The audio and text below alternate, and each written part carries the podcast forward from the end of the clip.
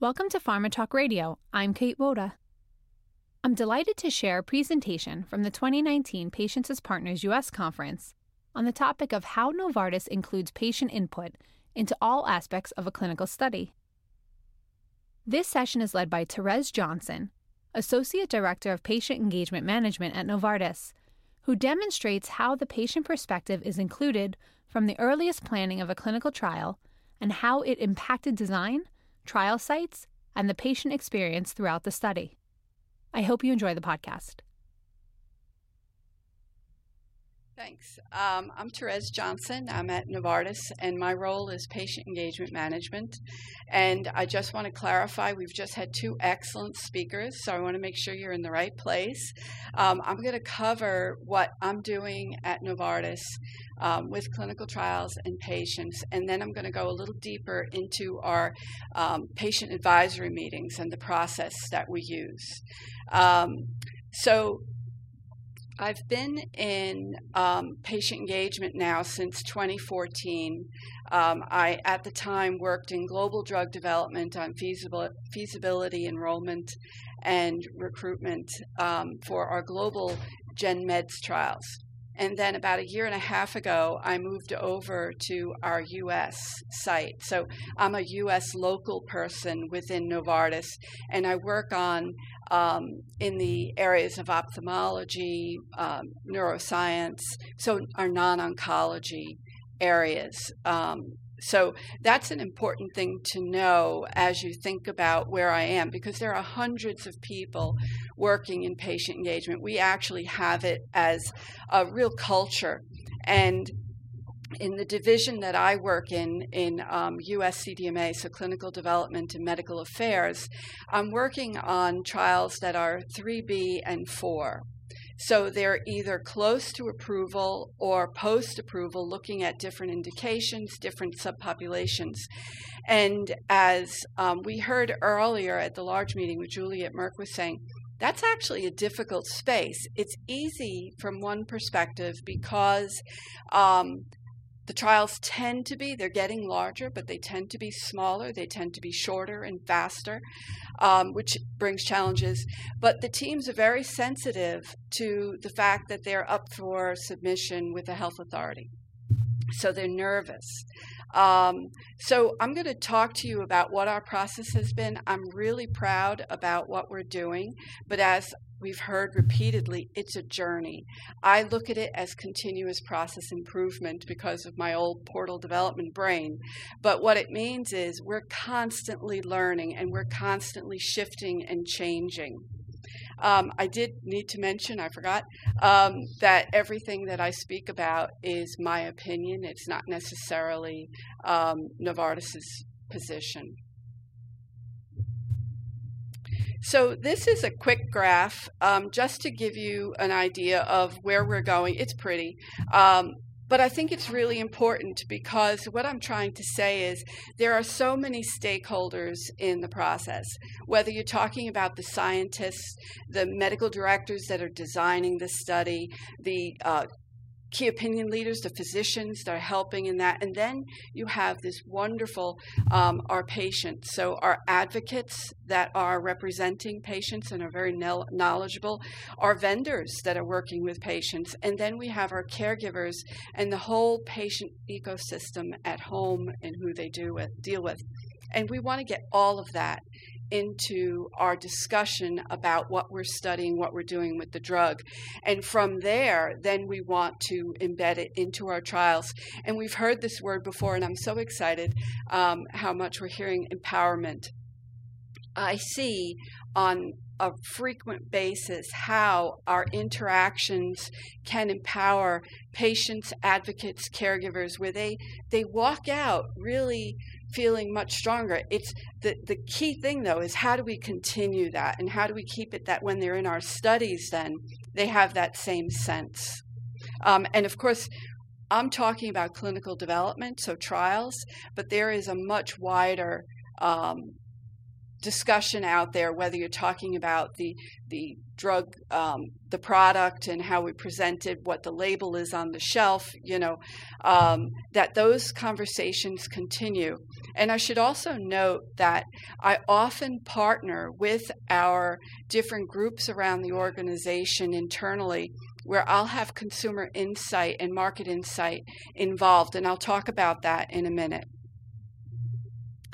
So, on this slide, I'm very, very quickly outlining, I hope you can see and read it, um, many of the different ways that we typically involve the patient voice in the trial. So, we start very early, and it actually does something to do with the trials at some point, um, working with our patient advocacy groups. So, internally in Novartis, we have an advocacy, internal advocacy group um, in the US there's a regional European, and then there's a global group. So there are uh, folks, colleagues that work full time partnering with um, different community bloggers and advocates that work in the areas that we're either currently doing research or we might be, because we know it takes a long time to develop the trust and the relationship and the conversation. And these conversations, again, are not limited to clinical trials, but we um, really go to our advocates um, for uh, strong participation in our um, insight groups. So, the next thing um, on that list that's really uh, important is back in 2014 when we were um, we actually had a patient engagement work stream in our trial operations in global development. We developed a, cool, a tool called a patient needs assessment. And if you're in Transcelerate and you know the PPET tool it's very similar um, the idea is that very early on, we want to understand what do we know internally about the patient so that we're not going out and asking the same patients, the same patient groups, the same questions over and over. So let's share that information. We also have some of that information posted on internal portals. But in this needs assessment, we have a cross divisional, cross functional meeting with the program or the trial team where we talk about do we and there's actually lists of questions um, from a patient perspective and we look do we know the answer from the patient now, I'll tell you, trial teams really struggle with this because they think they know the answer. And you say to them, Well, did you get that from a patient? Well, no, we know this because we're a physician, or we, and no, no, no, no, no. Do we know that the patients think this? So, from that, tool and that series of meetings, we then start to get an idea. And now I'll tell you at this point, Lonnie, have you had a patient on your needs assessment? Meeting unless they're an internal person that no. So that's our next. Yes yes. Um, lonnie and i work together. Lonnie is now in, um, is still in global. So um, we haven't yet had a patient at that meeting unless they are a novartis colleague that has um, the disorder so or condition. So from this tool we then create a strategy, and start to understand what type of engagement we might need.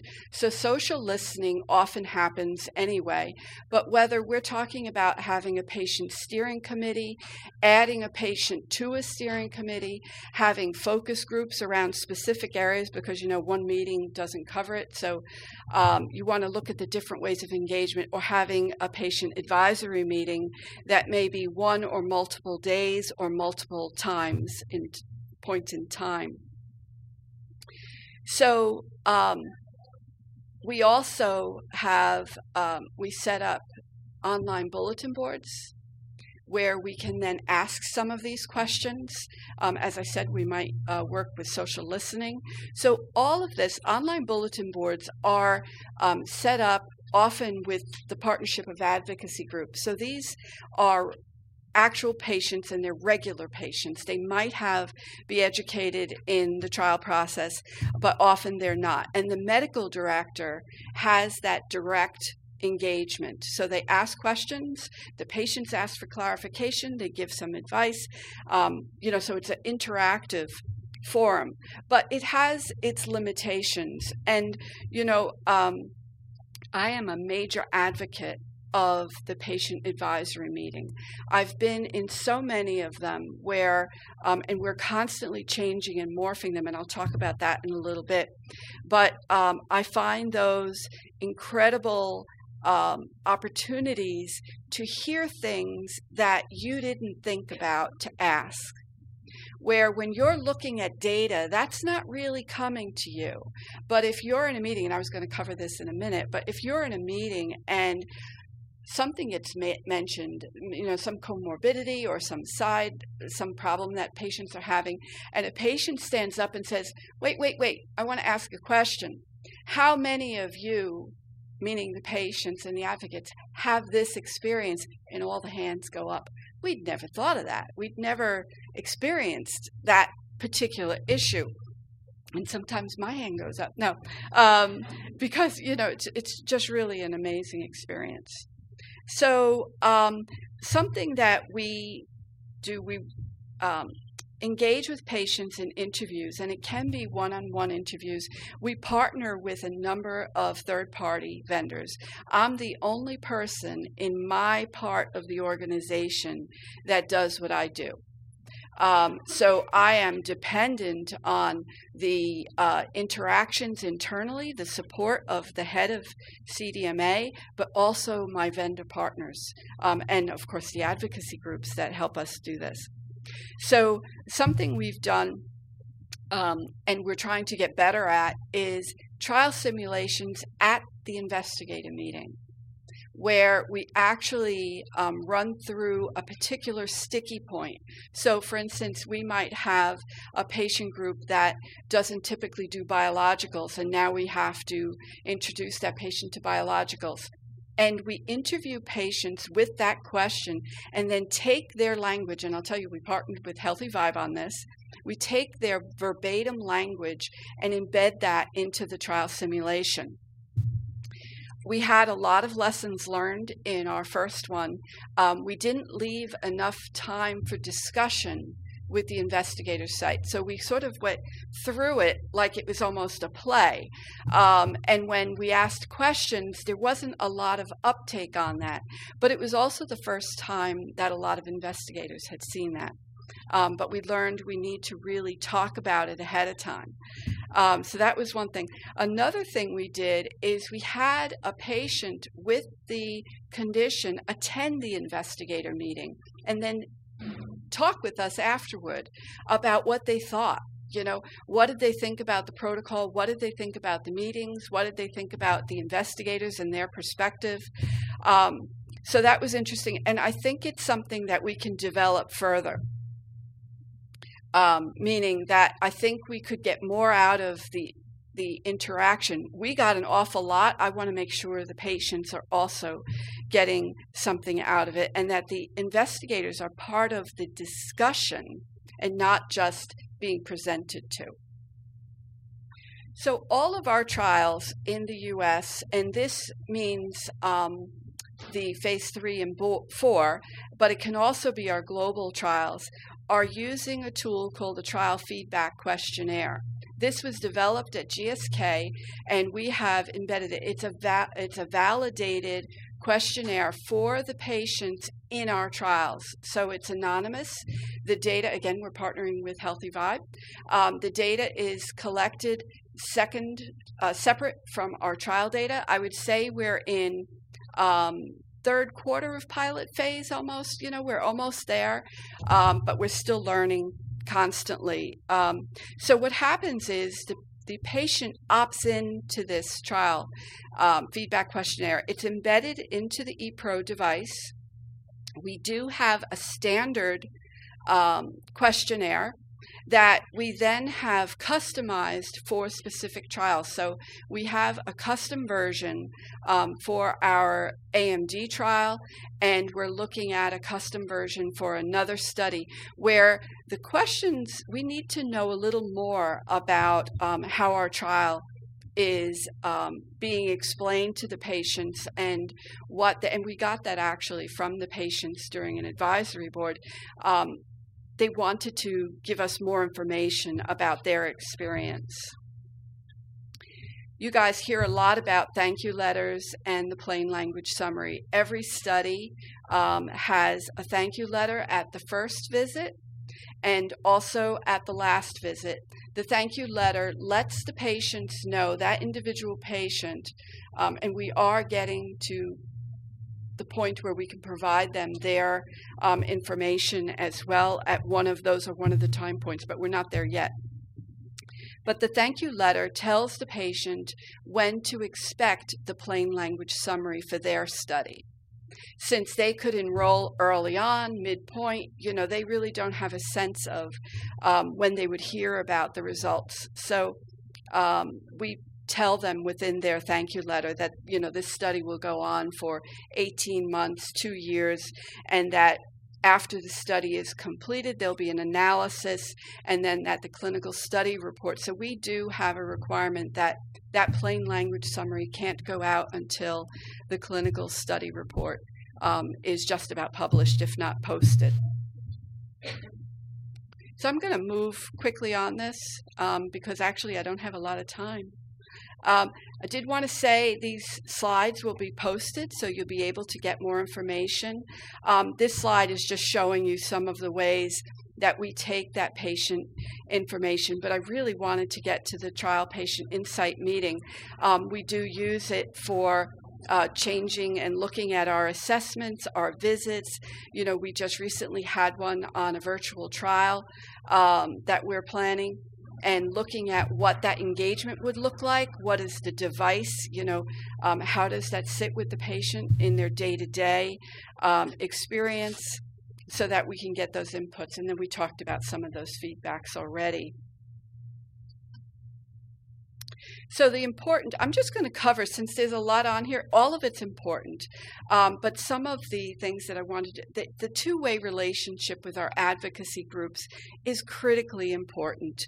Um, I can't say that enough. We already talked about understanding what are those patient knowledge gaps and um, creating a strategy and understanding what you already know and then what you don't know so that now you build a meeting, a patient advisory meeting that takes those questions so you can put them in front of um, patients. Our meetings typically include advocates, the patients with the condition, I want to say regular patients, as well as um, actually, they tend to be the less educated about the trial process, their care partners, we also will try to include an HCP, whether it's a nurse or a trial coordinator that works um, commonly with those patients.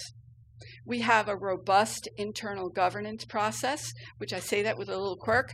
Um, on that governance team, they review every ad board that we're going to have, and that has our legal, our ethics group, our data privacy people.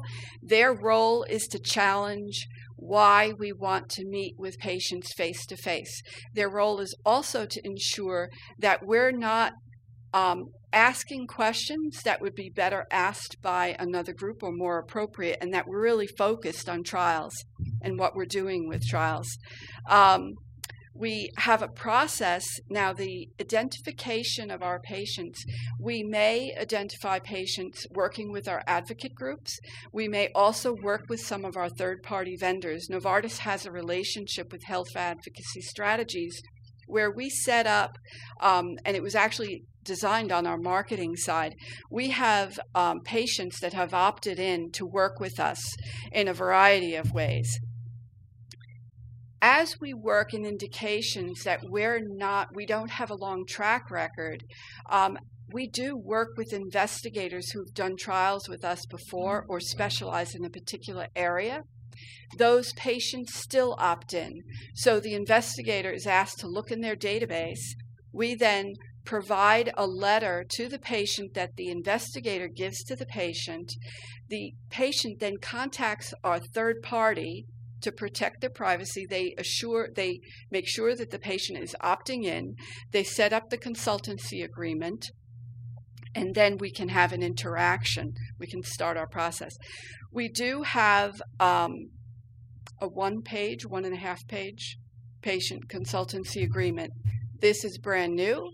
Um, it happened over the holidays um, in January. We went from an eight or nine page, and we're still tweaking it because every time we use it with patients, we get feedback.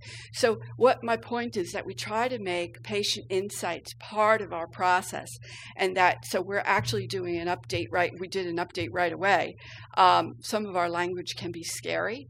So um, we're trying to make it more transparent. Something else we're adding is patients in the U.S may not realize, even though they're consulting, and I've said this before, even though they're consulting with a global company, if they come to our US site or a US hotel, they may think that insight is staying with that group and in the US. We need to make sure that they know our teams are global and that insight it's shared anonymously, but it's shared across um, countries. I'm out of time. I talked a little faster when I was on my own. Um, so why don't we ask? Why don't you guys ask questions? Um, let's let's do a few questions. I know we're we're going to open for lunch, but um, I'm between you and Mary, so yeah, yeah. Great program and what you're doing. It's incredible. Um, any questions? Yes. Uh, TJ Sharpe, patient advocate. My question is, when you went from eight pages to one for the the yeah. contract, what did you cut out? Yeah, yeah, yeah, yeah, yeah. Um, we actually did an assessment that a lot of the legal and risk protecting wasn't necessary. So it was literally a simplification of the language. So it's very, very simple. Um, and we're actually going to, at this point, we've realized it's still pharma is amazing. It's still pharma centric, you know. So what the change that we're ma- eh, making is to look how do we protect the patient as well, and that transparency of data is part of what's going into it. Oops. Does that answer your question? Yeah. Marla. Marla Jan Wexler, patient advocate. Um, a question about the post-trial thank you letters. Yeah. If if the uh, patient that's uh, participated in the trial has a bad outcome, whether they die or uh, have to leave the trial, do does the family or that patient still receive a thank you letter? Yeah, that's a really good question. We've had so many discussions about this, particularly in an oncology area. Um, what I can tell you happens, and we are thinking and working on this.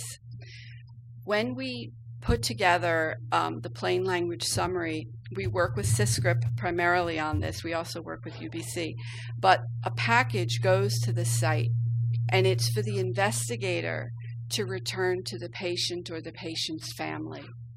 Something else I didn't talk about is at our investigator meetings, we now train the investigators at the IM about our patient insights and the things that we've embedded because that can be a gap where um, it might be in the protocol or the ICF, but we find it's really helpful to have that um, at an investigative meeting. I think we need to pay more attention to that piece. Thanks for bringing it up. Thank you, Marla. Um, any last questions back here? Okay. Um, Therese, that was just excellent. Can we have a round of applause for Therese? Thank you.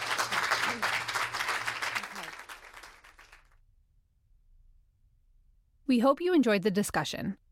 For more information, visit theconferenceforum.org. Thanks for listening.